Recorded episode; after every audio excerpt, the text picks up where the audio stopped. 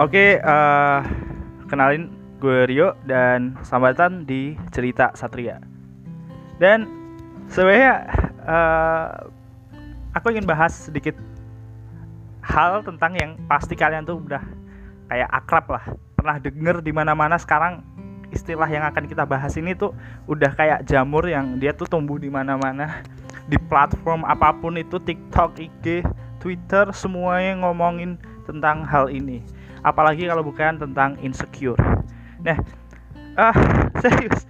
Ini insecure itu udah kayak kebutuhan pokok atau kayak syarat umum kalau kamu mau jadi anak kekinian, mau jadi anak edgy zaman sekarang, kalau nggak tahu istilah insecure, hmm no kamu bakal insecure ya kan ya kayak ya kayak gitulah dan uh, bahkan aku sampai insecure melihat orang lain insecure gitu kayak kayak kayak mereka tuh sangat insecure yang sampai ceritanya itu bikin orang lain insecure dan aku jadi insecure. Ah forget about it. Oke okay, lanjut. Nah sebenarnya kan uh, kenapa sih insecure ini sekarang? Kayak menjamur di mana-mana. Ya sebenarnya bukan sekarang sih ya sebenarnya hampir ya setahun dua tahun yang lalu. Jujur aku pertama kali dengar istilah insecure tuh 2017 akhir mau 2018 gitu. Dan 2019 itu masih banyak temanku yang nanya gitu insecure tuh apaan sih? Gitu. Masih searching di Google apa itu insecure? Nah tapi di 2020 uh, eh, tengah ke sini 2021 apalagi karena zaman pandemi ya semua orang tuh nggak ada kegiatan yang fisik banget jadi emosi otak pikirannya tuh selalu jalan jadi orang-orang mulai kepikiran tentang ya insecure mental illness dan sebagainya. Menurut gue ya menurut gue. Nah tapi tapi tapi tapi sebenarnya kan uh, kita tuh udah punya istilahnya sendiri gitu ya insecure tuh sebenarnya sama aja dengan dengan minder gitu. Ya sepemahaman gue terserah lo mau secara teoritis gimana tapi secara garis besar insecure sama minder itu kan sebenarnya sama ya.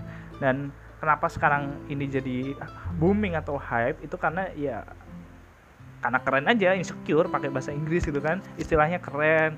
Terus kayak hmm, mental illness dan sebagainya. Dan takutnya nih takutnya kalau gini terus mungkin orang-orang kebanyakan dibombardir dengan informasi seperti ini. Takutnya orang-orang yang sebenarnya itu nggak insecure amat tuh jadi kepikiran untuk insecure. Dan kadang malah sengaja insecure biar dia kelihatan hype kelihatan mengikuti tren dan kelihatan dia kayak bisa dikasih simpati oleh orang orang lain dapat attention gitu. Dan yang menyedihkannya lagi adalah saat ada orang yang benar-benar memang dia tuh mengalami insecure yang parah atau minder yang parah yang sampai mentalnya itu emang kena. Nah itu itu yang yang kadang kita bingung gitu ada orang yang gimmick ada orang yang serius dan kita nggak bisa bedain.